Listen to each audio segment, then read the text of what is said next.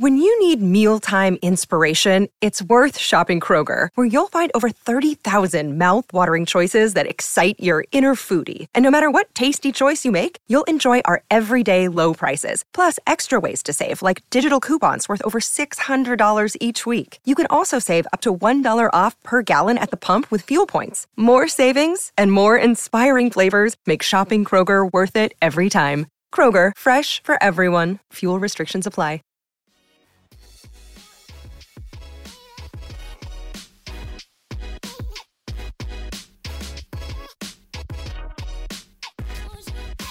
Welcome to the Sixer Sense podcast, hosted by site co experts Lucas Johnson and Chris Klein.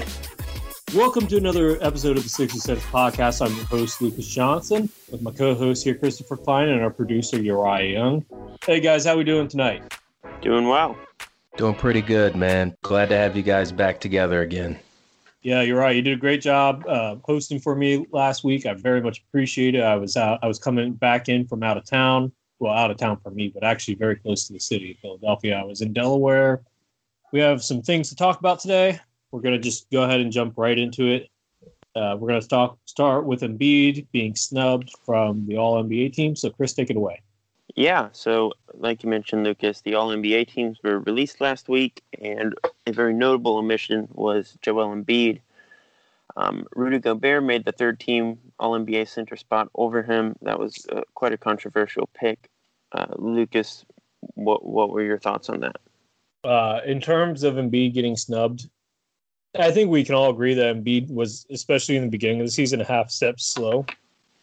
He, you know, I, partially he was trying to take things seriously, and partially he was upset with the roster moves this past summer. He's admitted as such since then. Obviously, there was some type of you know disconnect between his happiness and his level of effort and his production as a result. But to be snubbed over Rudy Gobert is is a travesty for Embiid. I think. Yes, Gobert has always been gotten the better of him in the defensive player of the year standings, but Gobert is nowhere near the offensive player.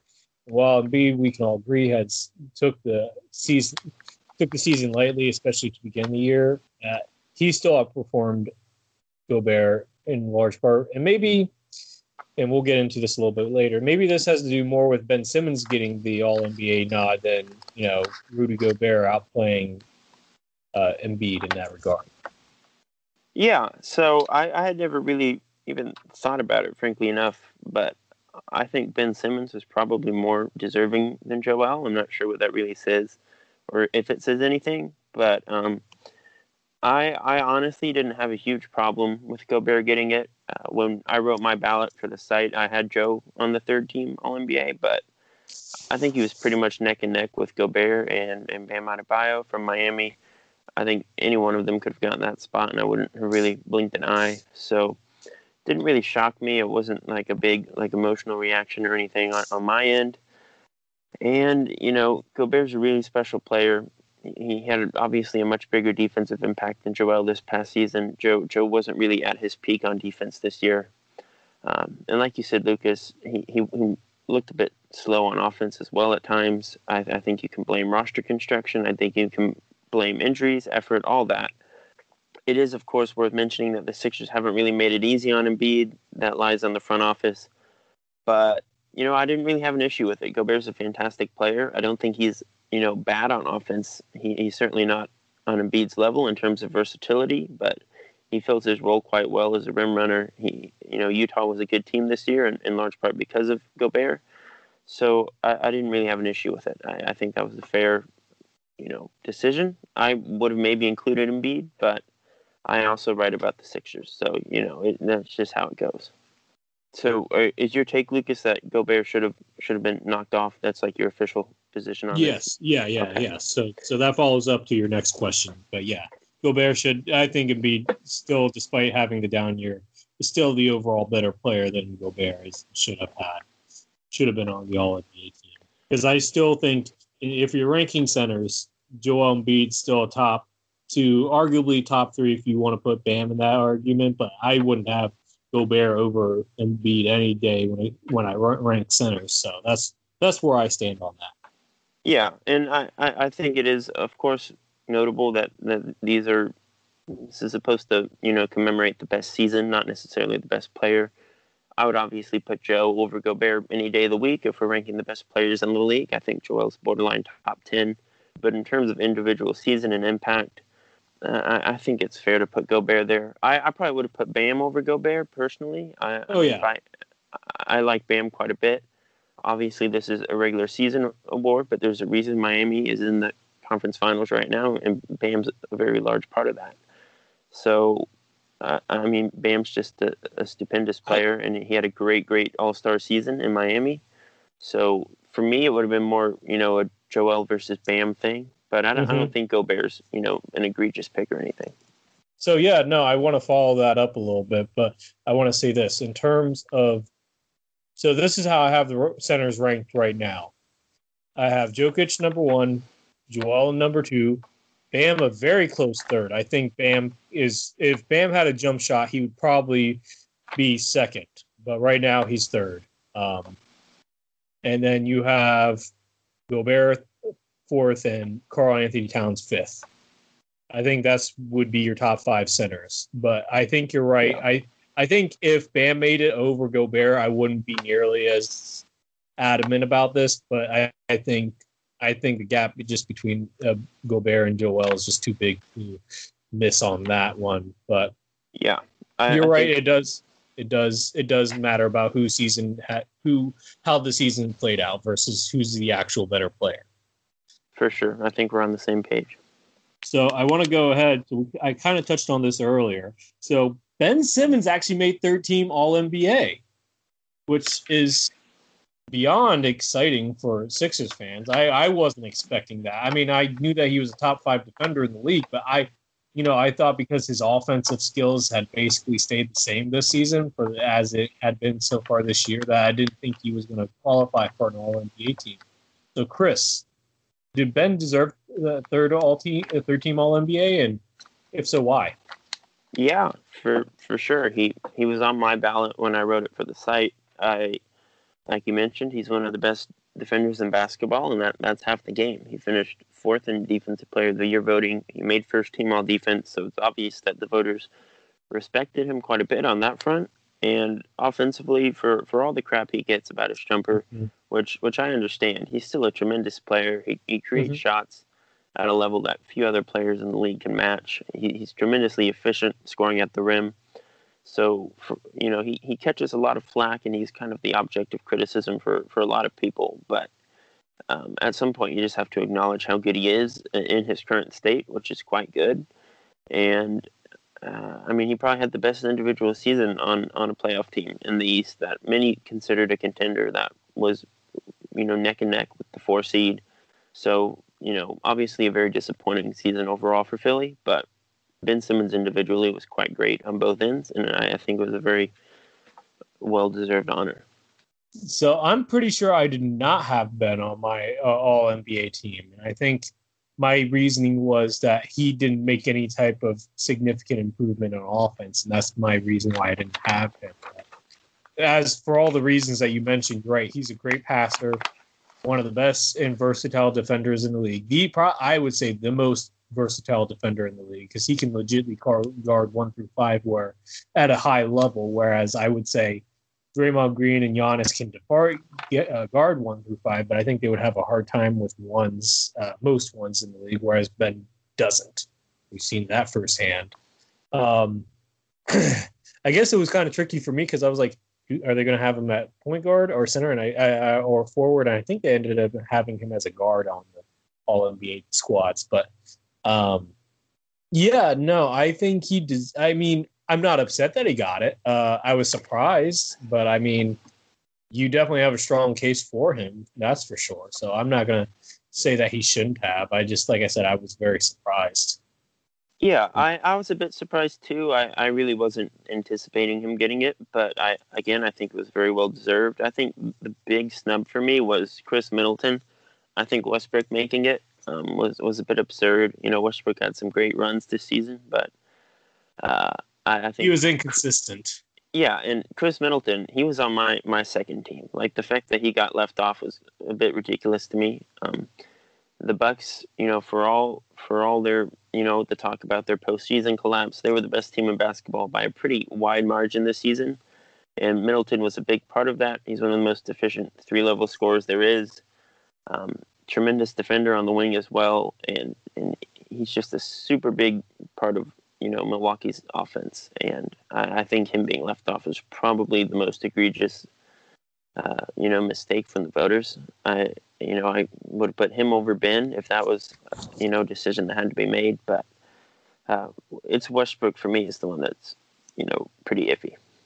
Uh, I actually thought um, I didn't have CP3 in my All NBA uh, ballot, and it's not that he wasn't, you know, vintage Chris Paul. It's just that I thought guys like Bradley Beal probably does. I had Bradley Beal on my uh, my All NBA teams, and I had Khris Middleton. Uh, I think I might have even had Brandon Ingram. I don't know. Maybe looking back, that might not have been the best call. But I, and I'm about to uh, check that right now because I, I can't remember off the top of my head. But I I'm pretty sure I had Middleton and uh, and Beal in my my awards, but I definitely did not have I did not have Chris Paul, and that and I'm not saying that Chris Paul wasn't deserving. It just wasn't my. I don't think it was the one that I would have gone for for sure. Yeah, that's uh, fair. I, I had CP3 on mine, but um, I also maybe played with the positions a bit more than than the voters did. You know, in terms of you know, I had Kawhi Leonard on as a guard, and that just really wasn't going to happen in in reality. So so I can understand the differences there. Yeah, no. Um, but I guess I honestly didn't have too many uh, objections with the uh, All NBA awards, to be honest. Um, I think that would be, yeah. No, I'm actually I'm I'm pretty okay with it for the most part. Um, and just for the record, your third mm. team was Bradley Beal, Devin Booker, Khris Middleton, Paul George, and Joel. Was it okay? So yeah, no, I'm I I'm I stand by that. I mean, but at the same time, I understand where the voters came from too. So, um, yeah, uh, I'm kind of surprised Siakam got. Well, no, I think he was on my second team. I think I think our next topic here is going to be um, one that created quite a bit of buzz on the Sixers Sense Twitter page this past week, um, and that was the rumors surrounding Jrue Holiday and a potential Sixers reunion um, I believe it was Kevin McCormick of 97.3 ESPN that initially reported that there was some interest there uh, on both Philly and New Orleans side. According to him, the two sides discussed the trade briefly at the deadline. Obviously, that didn't happen. But if there is interest in a Jrue Holiday trade, um, Lucas, do you think that would be a good fit? Do you think that's something the Sixers should jump on?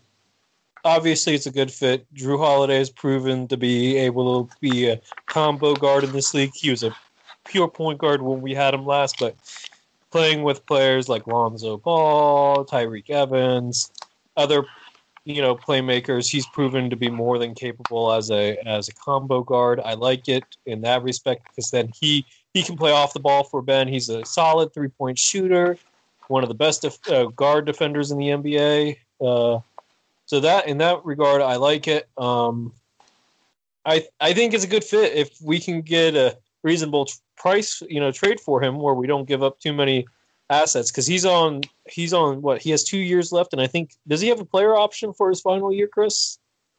I I I'm not 100 percent sure, but I would think let me, so. Let me let me double check that real quick. I will double check that. Let me check that. Is he on the?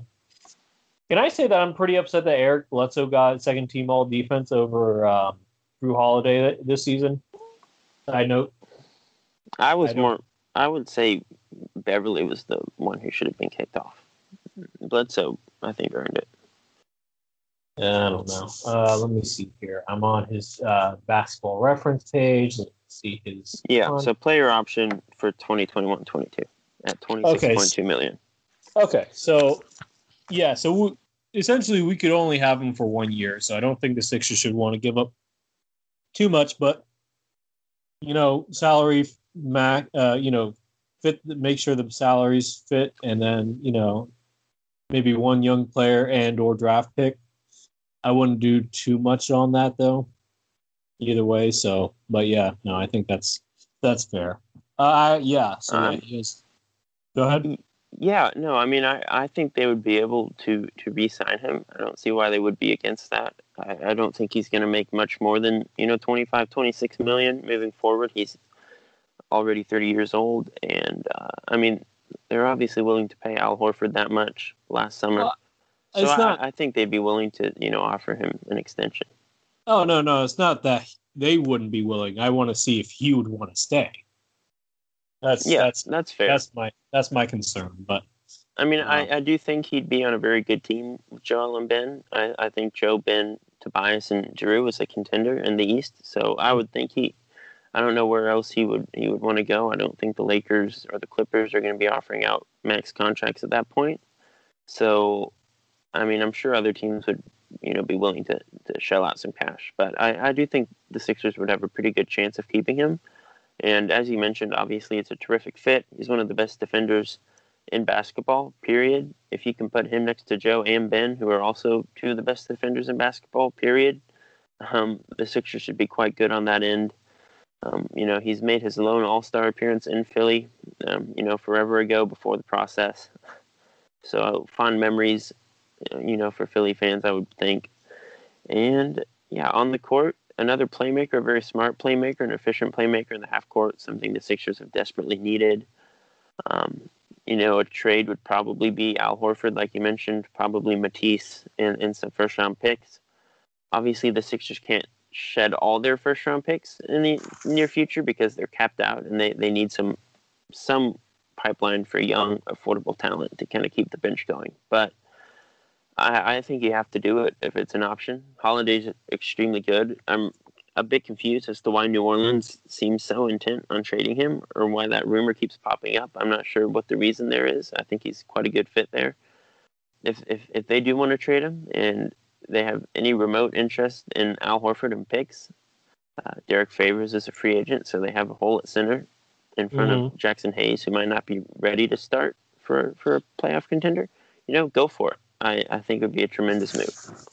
so yeah, no, I want to follow up on that. Well, Horford is the ideal fit next to Zion Williamson because he can stretch the floor in that regard. And um, Zion, I think they can switch on who you know. Zion can defend centers too, so if need be, they can switch defensively well enough. Um, you know, also Horford's a willing passer, which should be ideal with whoever takes over in New Orleans. Um, with that said, so yeah, I think Horford would be have to be the guy there. I think you would do Horford, like you said, Matisse. I think he's the ideal person, and I'm not saying that eh, Matisse or Shake. I would prefer to keep Shake over Matisse, but either one hmm I think would be okay, and, but not both. And then I would probably do the first this season, this year's draft, and maybe one of our top two seconds, but no more than that. I think that that's that's fair compensation. Don't you don't you dare touch Matisse. Don't touch my Thybulle. Don't touch my Thybulle, guys. That's all I got. Would you rather would you rather Shake than Uriah? Uh, I like Shake, but if I had to choose between the two, I I would keep Matisse. Well, honestly, with, with their need for perimeter defenders, it would make more sense for them to go for Thybulle in that regard because they only have Josh Hart as the only and uh, Lonzo Ball is the only two legit perimeter defenders outside of uh, Holiday. Yeah, I mean, I think Matisse probably carries more value in a, a trade at this point. But if if you're the Sixers, as great as Matisse is, and he's going to be a tremendous defender for the rest of his career. Maybe even an all defense type of defender. But the dude cannot do anything remotely positive on offense at this point. He, he's probably the worst offensive player on the roster, like Zhaire Smith level, like ineffective. Oh, So- oh, oh, oh! That's Oh, pretty low fired. there, buddy. That's Shots- pretty shots low. fired. I don't know. I don't know about that. I- man. I love know, he's- Matisse to death. He's a, a wonderful 35 human. He It's easy to root for him. He line. shot 30. Well, didn't Zhaire do that in the G League? It's, I mean, that's G League. I understand, but Remember, guys, before Matisse before the he got playoffs, hurt, was was anyone t- talking about Matisse or considering him or defending him as though he was a threat from deep? No. Okay. before he was hurt, before he was hurt in the middle of the season, he was hot from three, and then he, He had a- A, few games off, and he Matisse shot came back. home. extremely well at home, and then he forgot how to shoot the ball on the road. that was pretty much the feel like story for the entire Sixers- roster. Yeah. yeah, so m- maybe that's a Sixers thing in general. Maybe that some ancient curse that hovers around the organization. I don't know, but I'd probably say Shake, you know, contributes more to a playoff run next year. I think they need playmakers and they need quick trigger shooters who don't hesitate. Uh, which Shake is, he's probably their best shooter. So I, I'd say if you can get him for Horford and Matisse and a couple first round picks, you you know, I, I think that's a fair deal. I, I, I take it. So check this out, guys. I I did not catch this until later after I sent you guys the agenda. But not only is Jrue Holiday a trade rumor coming back to the Sixers, but did you guys hear about Lou Williams? Sweet Lou? I heard, I saw something on that on Twitter, but I didn't see it Yeah. confirmed. it came from like Legion Hoops, whoever runs that Oh. account. So I'm Oh. not I'm not gonna give Yeah. like too much credence to that as like a legitimate report slash rumor.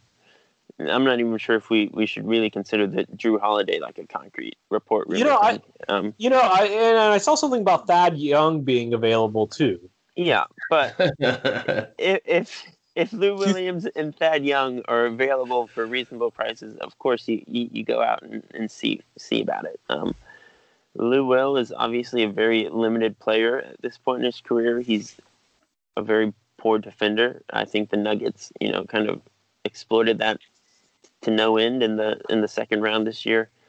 So he, he he's certainly not the Lou Will of old. He's never been a good defender, but he, he is on the you know kind of reaching the twilight years of his career. But if you can get Lou Will for, I don't know. I mean, I honestly, for like Mike Scott and Zhaire and some picks, maybe a pick, sure. One pick. But I, I don't know if that's something the Clippers are going to do.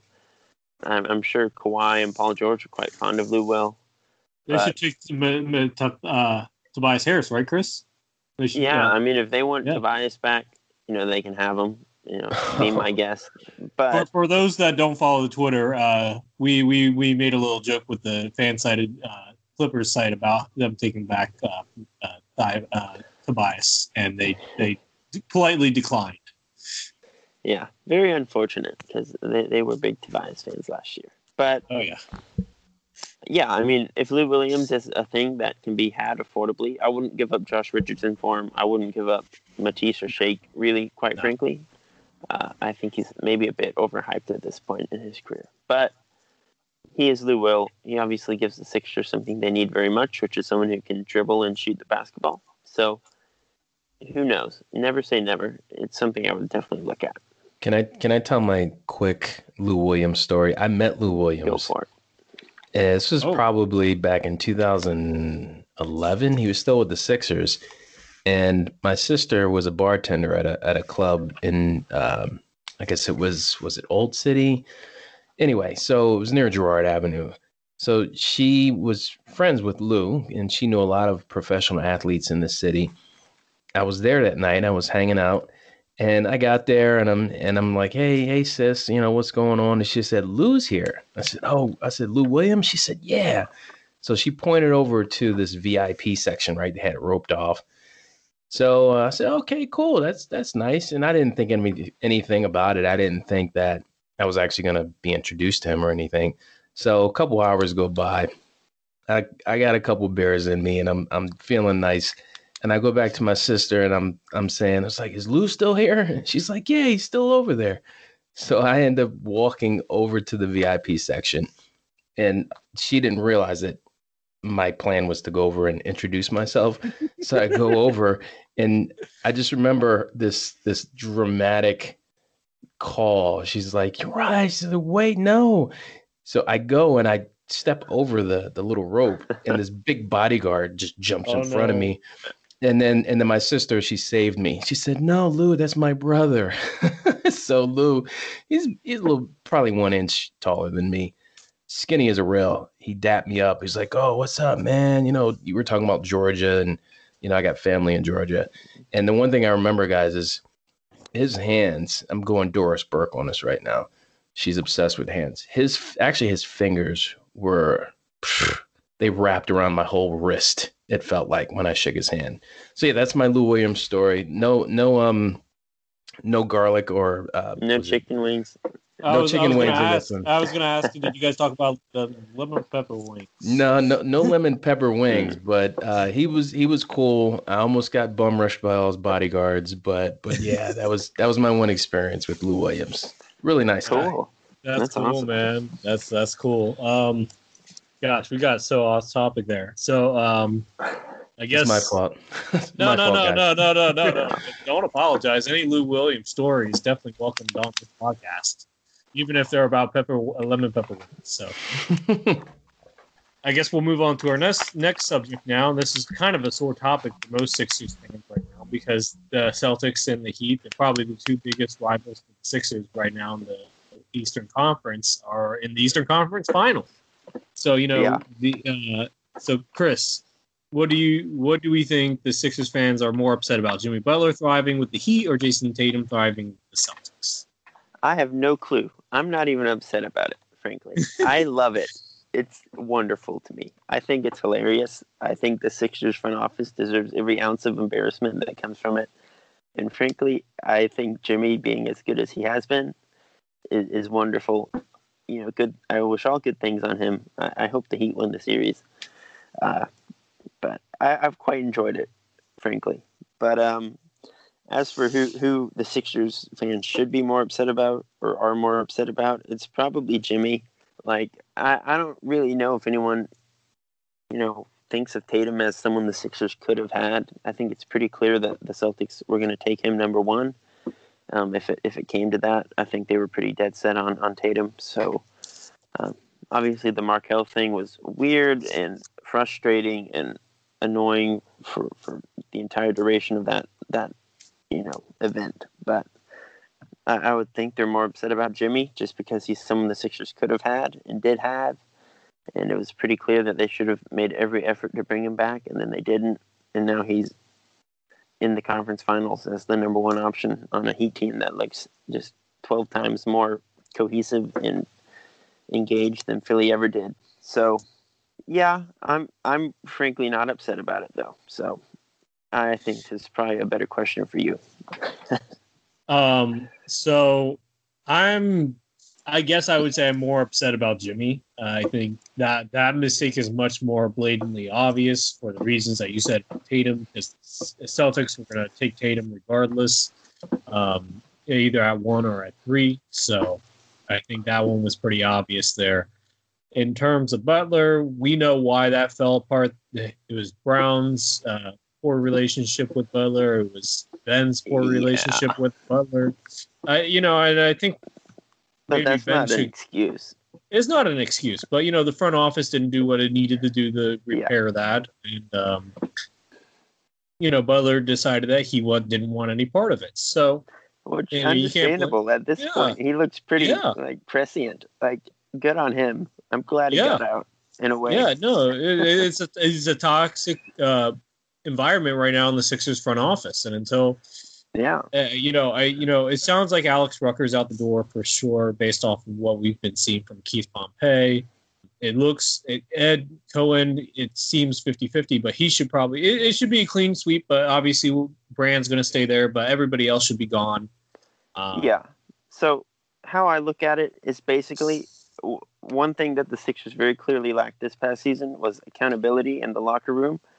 I mhm. think Jimmy is someone who holds everyone accountable. I think he called the Mhm. Sixers on their BS essentially, and Mhm. they got their feelings hurt. I'm Yeah, pretty sure that's exactly what happened.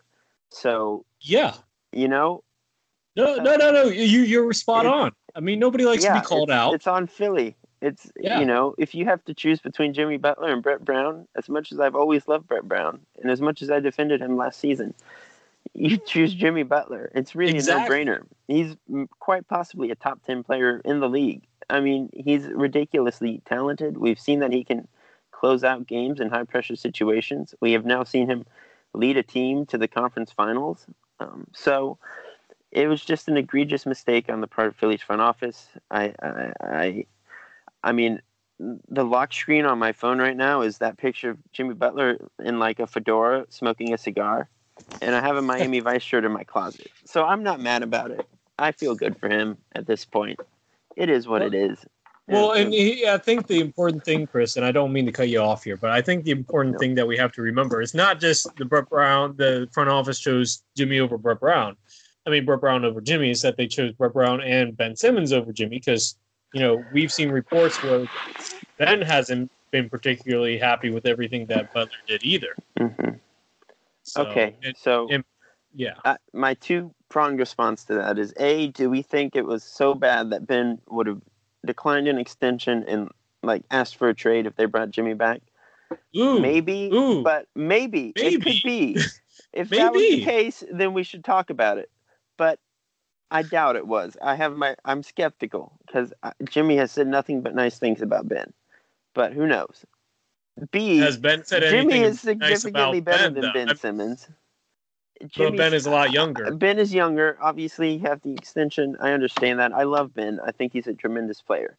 But if you take Ben off this team and put Jimmy on there, are the Sixers like in the conference finals right now? Probably. I, I mean, Obviously, Ben Al got hurt. Horford- I mean, Al Horford I- can't be on the team either, but yeah, no. Yeah. Yeah, I mean, is Jimmy Tobias and Joel better than whatever happened this season? Yeah, it is. Um, I mean, I think Jimmy's just a tier or two above Ben right now. I'm not saying you should choose Jimmy over Ben if that really was the decision, but it's something to talk about, and I don't think it's as easy a decision as some might think it is. As great as Ben is, as much as I love Ben, as much as I have defended Ben on this podcast and on the site continuously. Um, it, but even then, I don't think that was probably, you know, a black and white decision. I'm sure Ben and Jimmy probably could have, you know, worked things out if, if that had been what needed to happen. But we'll probably Well, never know. Well, the thing is, it's interesting that you bring that up because you remember that Jack MacMullan piece, right? Mm-hmm. Ben stated in that piece to Jackie that he needs accountability. He needs Exactly. to call him out. So the fact that that was brought up as a reason that Butler didn't come back is kind of it seems a little off. And like you said, th- if that Yeah. was the case that they had to choose Hey. between Ben and, and Butler, then then yeah, we definitely need to talk about that because that's a big thing, and we we probably uh, the only time Yeah. we'll tell this story for sure. Yeah, and like, do I do I doubt the fact that Jimmy maybe rubbed in the wrong way and that his leadership style is maybe something that Ben doesn't vibe with? No, I'm I'm sure that was the case. I, I think that's probably a legitimate gripe uh, that Ben had, but I mean, the most concrete report that we have about Jimmy's departure is that Philly was willing to offer him a max contract if he didn't take any other meetings, which is just some stupid, arbitrary crap that really makes Mhm. zero sense to me. It, it's I, I don't know what the logic there was. It's, again, it probably comes down to like ego and them having their feelings hurt and then wanting him to like prove loyalty for some reason. And That sounds end, like an it's just- ownership thing. That sounds It- like it sounds like Josh an ownership Harris. thing. It sounds like a messy front office with people who can't make up their minds thing. And at the end of the day, it just it reflects poorly on the people up top. I don't think this has been Simmons' fault, and I don't think it was Brett No, Brown's no. fault. I really don't think it was you know Jimmy versus Brett or Jimmy versus Ben. At the end of the day, I think it was just the front office shooting themselves in the foot because Well, that uh, seems like the most plausible explanation Mhm. at this point. And, and Jimmy said in the Redick, and this is I think this is the last thing that was I'll say about this is that when, when Jimmy was on JJ's podcast, JJ Redick's podcast, he said the re, the thing that put him over the edge, why he decided not to come back, was somebody told him that somebody asked Brett Brown if he can control Butler. So Yeah. Brown didn't say that, but somebody asked Brown that, and that was the thing that put him over the edge. So it sounds like either ownership or the front office. yeah, it's I embarrassing. It's embarrassing because you shouldn't have to. Yeah, you you should never ask a coach if they can control a player because you know they're grown men. You know, you Yeah. you don't control you know grown men. Yeah, I think it's clear at this point that Jimmy, in, in the right locker room with the right people around him, is a very positive force, and I think his accountability is a good thing. He has Mhm. obviously worked very well in Miami. I think all his Mhm. teammates love him, uh, and the Heat obviously have a very strong culture. So I, I think it really reflects, again, on, on the Sixers and their lack of lack of a strong culture, for better terms, uh, for lack of a better terms. So So and, It- and it's in Sorry, the past now, but yeah, yeah, it's sad. I don't like to think about it. I just like to cheer, you know, cheer on Miami at this point. I feel good So- for Jimmy. I, I So wish good- him all good things. So good thing for Miami here is apparently, according to Stephen A. Smith, and I believe he was the one that said it on first take, is that when Erik Spoelstra is up 2-0 in a series, he has never lost it. And they had a 2-0 I mean- lead. So that I, I think that he have probably won this series to be honest. Erik Spoelstra is probably the best coach in basketball. Like Ooh, I don't know if I could say that it's him or Nick Nurse. That, it's between him and Nick Nurse, and if we're you know, obviously recency bias, the Raptors did win a title last year, but I, I are we know. are we think taking Gregg Popovich out of this now? I, I think so. I think Pop is past his prime, frankly. But again, the Spurs have also like given him DeMar DeRozan and LaMarcus Aldridge. So you I was about to say, like, uh, Pop is still a great coach. Obviously, the Spurs somehow were in the playoff hunt to a degree, despite having the roster that they did. But I, I think at this point, it's Spo and, and Nick Nurse and Brad Stevens are kind of you know the yeah, I would. Yeah, I would say probably those. I- I don't think Budenholzer's as hot as everybody thinks he is because Yeah, as a regular season coach, Budenholzer's Yeah. right up there. But yeah, him and Mike just D'Antoni are two flopped in the regulars. playoffs. Yeah, him and Mike two seasons D'Antoni. in a row now. I put them. I put them in the same category. Him and D'Antoni. They're great for regular season, but terrible at playoffs because they don't make adjustments. Yeah, I don't know who my, my number four would be at this point. It, it might be Rick Carlisle. I'm Ooh, that's a good one. Sure, but I mean, they do have. Uh, gosh, I do. What about Doc Rivers? mm, I mean the, the Clippers just flopped a three one lead. But against is that on Doc In or large is that a- yeah? I think a lot of it was on Doc, and I they don't kept know. br- they kept bringing doubles at Jokic despite him tearing those up because he's N- Nikola Jokic. I mean, And to be fair, they didn't playing have anybody to guard and guard him. I mean, they kept could have. They playing could. Montrezl and Lou Yeah. despite Denver pounding them every single time down the floor. He made some pretty egregious mistakes in that series. I think a lot of the reason why why LA lost that i- is on Ooh. Doc. Obviously, there are some broader problems there, chemistry wise, and in the locker room. It's not all on on Doc Rivers. And at some point, you know, Kawhi and Paul George just have to step up because they're Kawhi Leonard and Paul George. But They they, I do they think- failed that series, man. I They- think Doc should. I mean, they're not going to fire him. I think that's been reported at this point. But I, I think Doc has to take a long, long look in the mirror at this point. he's on the hot seat for next season, man. I mean, he has now. I think what was the stat? He's blown a three-one lead in like three separate decades now. So Yeah, this isn't a new thing for him. Obviously, he won the title with Boston, and and that you know he got a lot of respect out of that. But he, Mm-hmm. he hasn't really done a ton outside the Celtics. So. Oh, I don't think Doc would be my pick. Uh, yeah, no, but I think your top three for sure. Um, try and think of anybody else that could really.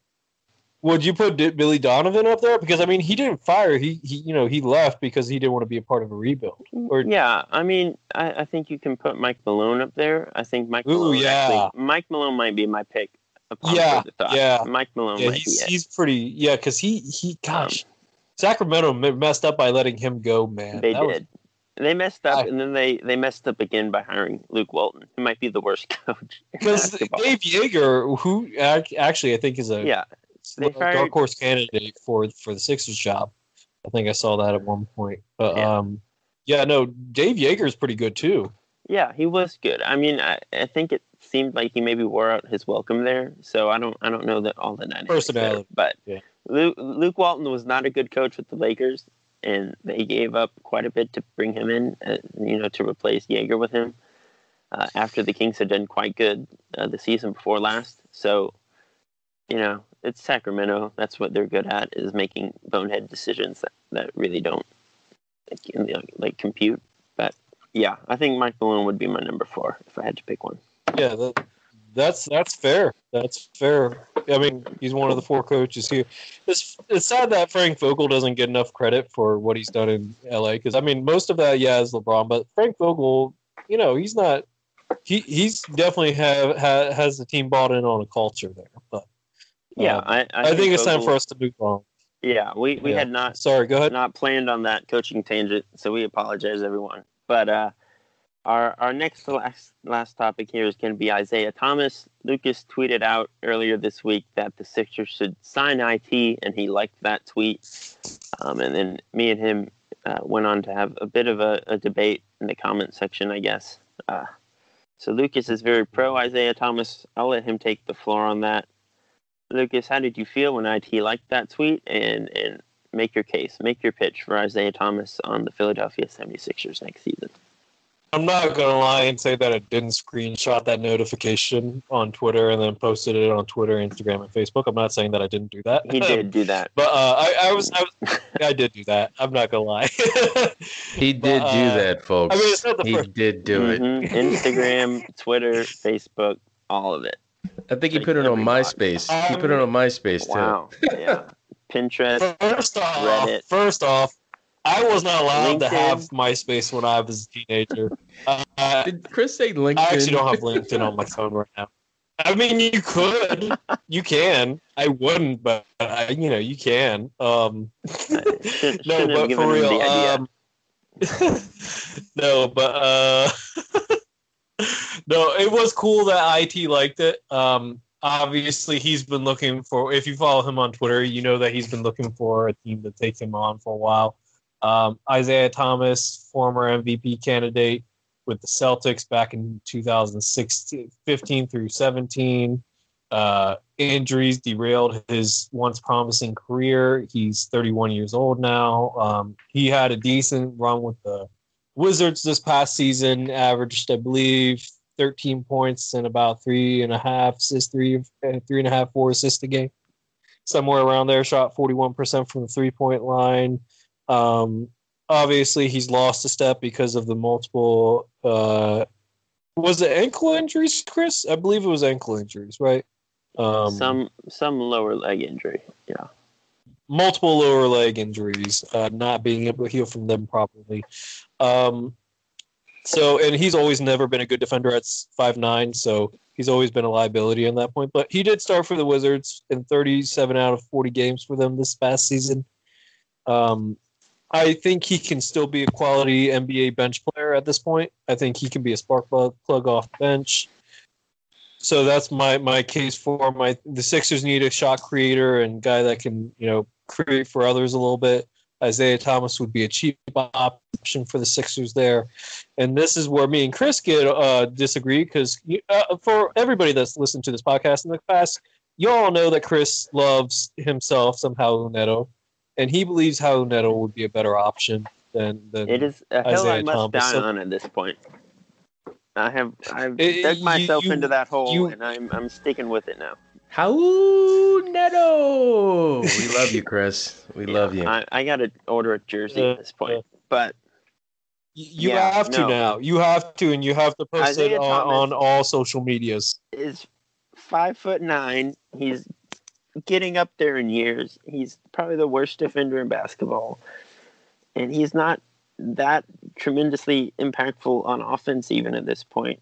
Like, would I be opposed to him being the 15th guy on the bench?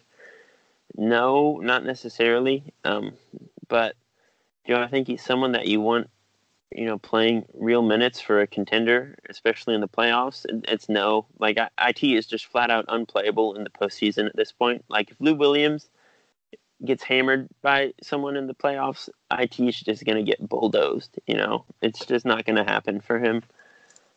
um, but yeah, but, I mean, here's Neto, my counter. Neto can at least sort of compete on defense, and he's a very smart playmaker. Shoots threes well, plays his part offensively. I think he had a really good run in the bubble. I don't think he got enough credit for that. I, I think he's not as terrible as the Sixers fandom generally makes him out to be. I think he's a perfectly fine backup, and I'm frankly not sure that Isaiah Thomas is a perfectly fine backup at this point. So, yeah, I, I don't know. I just don't see it. It's not something that I would, in you know, be itching to get behind. Well, okay. Here's my counter argument, and then I want to hear what Uriah thinks because he's going to have to be our tiebreaker here. Um, my counter argument is this: Isaiah Thomas has a much higher ceiling in terms of what he can do offensively. Uh, still, even at his yes, yes, he okay. does. Sure, he does. He, he averaged 13 points a game in 23 minutes. That's not something For to, you the know, Wizards. It doesn't Wizards. matter. It's not like he was. It's not like he was on like you know the Cavaliers or like the um The New York Knicks or even Okay. the Wizards that were in the playoff uh, were the only. you They know, were, but they were also even- the worst defense in basketball. That well, I mean, fair enough. And you're right. He probably will be taking eaten alive on defense. But unlike the Clippers, the Sixers have two elite defenders that can help make up for his defensive liabilities. The Clippers have So- Kawhi and Paul George. And yeah, but I'm talking about interior all defense. I'm talking. That's fair. Okay, but here's my. But no, yeah, they don't have interior defense like Joel Embiid or even what Ben Simmons or Al Horford can do. You know, Mhm. so I mean, Zubac isn't terrible. He was against. I mean, Denver, Zubac isn't terrible, but he only. Uh, yeah, but I mean, to be fair, Zubac usually only plays about 18 minutes a night. Mhm. So, like, Yeah, I, I don't know if that's the actual stat, but you know, that's what it feels like most nights anyway. So, but You I know, mean, people complained that- about JJ Redick, and who was really fine, honestly, on defense. But I mean, IT's just going to get scored on every time down the floor in the playoffs. He, you just cannot play him in the postseason. It's not going to happen. There's a zero percent chance of success there, unless he returns to like all star form on Yeah. offense, which he's not going to do, which has not been the case for like three years now. It's just not going to happen. Okay, so here here's the tiebreaker right here. If you don't mind me mm-hmm. jumping in, because Lucas, you brought my Yeah, name up, and here I am. I think you both have good points. I think if it was Isaiah Thomas from when he played with the Celtics, I would love to have him as an option off the bench. I don't think he'd be the 15th man on the bench, Chris. I mean, Marial Shayok over IT, uh, that's a little Well, hy- Shaq like- hyperbolic. The 16th man. Man, that dude is slow as molasses. He he he's a star in the G League, but and that's where he belongs. But in terms of would I have would I rather have him or Neto? I don't know who I'd rather have. I don't think I'd rather have either of them at this point. Trey Burke. Oh yeah, give me Trey Burke Yes, all day, every please, day. Please, No. yes, It's Neto. yes. I'll take Trey, I'm not Neto. No, Can- Chris. can we- Sorry, let I'm that sorry. go. no, no. Let it go. I'm not letting it go.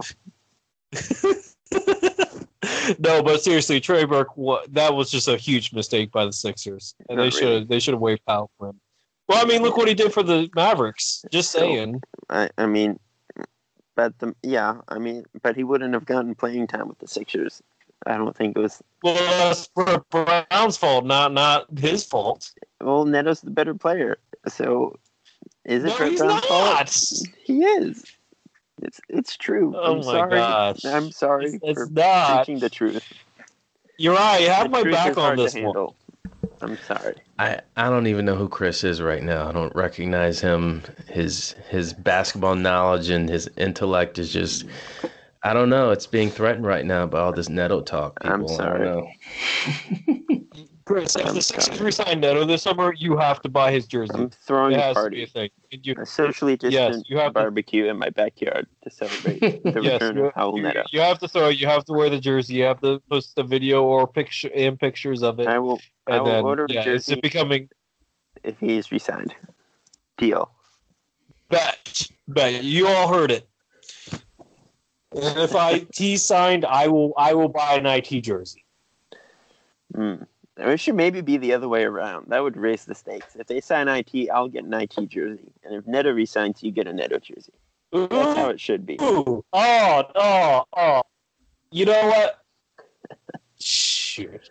I don't think either's going to happen. But good luck, guys. good luck. Oh gosh, I'll take that bet, but gosh, I don't. Uh, I don't have Deal. to keep it, right? I can get rid of it after I take the picture, You right? You can hold a bonfire directly after purchasing it if you want to. Well, I mean, to be fair, I'm not gonna. uh, If I have to buy the jersey, I'm not gonna burn it because, like, that's a waste of money. Give it to like Goodwill or something. Yeah, there you go. Charity. I'm a charitable Yeah. person. Darn it.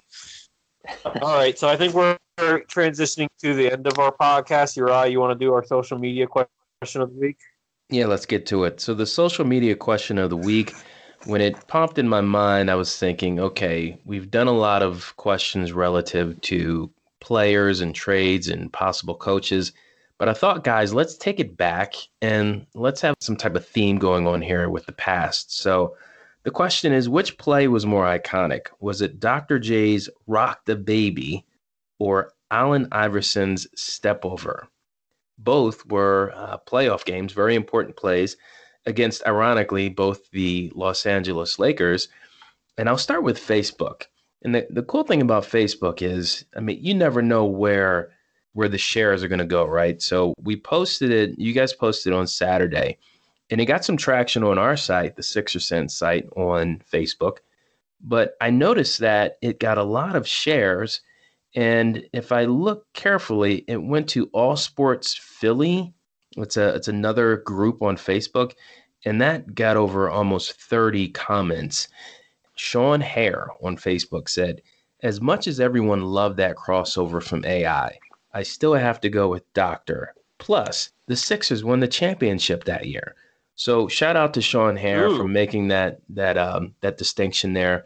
But it, it just seems like it's split down the middle. And then I guess it depends on how old you are, right? All right, on Twitter, in response to the social media question of the week, Adam D. Smith, he just came out and he said, Rock the baby. Both great, but I got to go with Rock the Baby. And Adam, you really stood out, not because you got the most likes, but because you had the most exclamation points. I think he had about seven total in his hmm. response. So, what do you guys think? Do you think it's AI or do you think it's Dr. J? Relative to all these events, I'm pretty much a baby. So, I was a toddler when the step over happened, and I was not alive, unfortunately, for Dr. J. Um, so my perspective is maybe not the, the widest reaching there. But I mean, for me personally, as like what was the, maybe the most impactful moment? Probably Rock the Baby. You know, that's still an iconic move that people people reference to this day. Um, I don't know if the step over was a move necessarily. It was more like a, a moment. That's the one I remember most. I mean, I you know I feel like we see something about the step back every other day on Twitter. Um, Iverson is still very fresh in the minds of most most Sixer fans. Um, he's someone that I at least know of and, and got to watch more of, I guess, in my life than than Dr. J. So from that perspective, I'd probably have to say the step over. But I, it, plus, you know, it, it might involve the next head coach of the Sixers. So who knows? But for, uh, I can't I can't really maybe speak to to everyone on that front. So I ever totally forgot about the you know Dr. J winning the championship on that with you know during that that playoff run. But I like Chris. I am on the younger side. I'm not quite as young as Chris, and we've talked about this with Keith Pompey in the past. But I was like, I think I was eight when the crossover happened, so I was still relatively young. Um, I wasn't even watching basketball at that point, so I didn't even know that happened then. But if I had to look back, I think the crossover was the defining moment of the Iverson era. If I had to choose one, I think that's the defining moment. Or Dr. J and I mean, he had so many unique moves. I don't think that that one is like the ultimate, like, you know what I mean? So you could go with a couple. Mm-hmm. I think that one defined the Iverson era, the you know the Sixers era, and the era of the early 2000s of basketball. Really, you know, kind of like that bad and like the bad boy streak. You know what I mean? Like the the definitely had that type. You know what I mean? So I think in terms of I think that that would be a bigger iconic moment, and at least for me. But you know, obviously, you don't want to take anything away from Dr. J and his his unique skill set and his moves. Yeah, I mean, I think Dr. J and AI like the two most iconic players in franchise history. Mm-hmm. Um, I can't really think of anyone who would who would surpass them on that front in terms of just like fan impact and, and people, you know, a player that people resonated with and enjoyed watching. Charles Barkley, but, uh, maybe. Yeah, maybe, but it, I, I, feel like he, you know most of his success came outside of Philadelphia. And that yeah, really wasn't true. the case for for Iverson or um, for uh, yeah. Dr. J. So but I'm with you. I think I think it's the crossover for me personally, and like you mentioned, I do think that is kind of Iverson's defining moment, which maybe maybe can't be said for for the Rock the Baby. No, I I saw both. Uh, the Dr. J one, I was really young, but that was when I started falling in love with basketball. Iverson, that move, I think, like Lucas said, we talked about that before back in June when we had him on, and it was Iverson's birthday.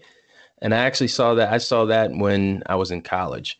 So both plays to me are equally as important to the lore of 76ers history. But if I just take you through each play very briefly, there was a certain effect that each one had. And if you watch them on YouTube, it's the same. So in one play, you had Dr. J. It was like a, a botch play by the Lakers, and he ended up getting a steal. And it was one of those plays where if you look at this, the people in the stands, people are kind of sitting down. But as soon as Dr. J got the ball in the wing and Michael Cooper is trying to get back on defense, you saw this, it was like a wave. People just, they went from sitting down to standing up. And it was this big, this, oh, just this big rise of emotion. And then the emphatic slam. And Michael Cooper didn't even try to block the shot. So that emotional response is just such a, a, memorable experience for people who watch that either on TV or in the stands. The Iverson move, guys, it was really everyone was in, standing up, whether you were in Philly or LA. I mean, I was in my living room, I was on my feet, and we were kind of expecting something. So I guess the relevance and the significance of that move was was more important because it was a tight game. I'm a tie. I'm just I can't pick. I refuse to pick because they're both equally important to me. Yeah. Um, thanks again, everyone, for listening to this week's episode of the Sixer Sense podcast. We know that a lot is going on in the world right now, and, and you giving us the time of day to, to talk some Sixers basketball really means a lot. You, you can again find all of us on Twitter and on the site. Obviously, we have some great content coming up every day. We have some great content coming up over the next few days. So we suggest you check all that out. And we hope to talk to you guys again next week. And, and we'll see you then. When you need mealtime inspiration, it's worth shopping Kroger, where you'll find over 30,000 mouthwatering choices that excite your inner foodie. And no matter what tasty choice you make, you'll enjoy our everyday low prices, plus extra ways to save, like digital coupons worth over $600 each week. You can also save up to $1 off per gallon at the pump with fuel points. More savings and more inspiring flavors make shopping Kroger worth it every time. Kroger, fresh for everyone. Fuel restrictions apply.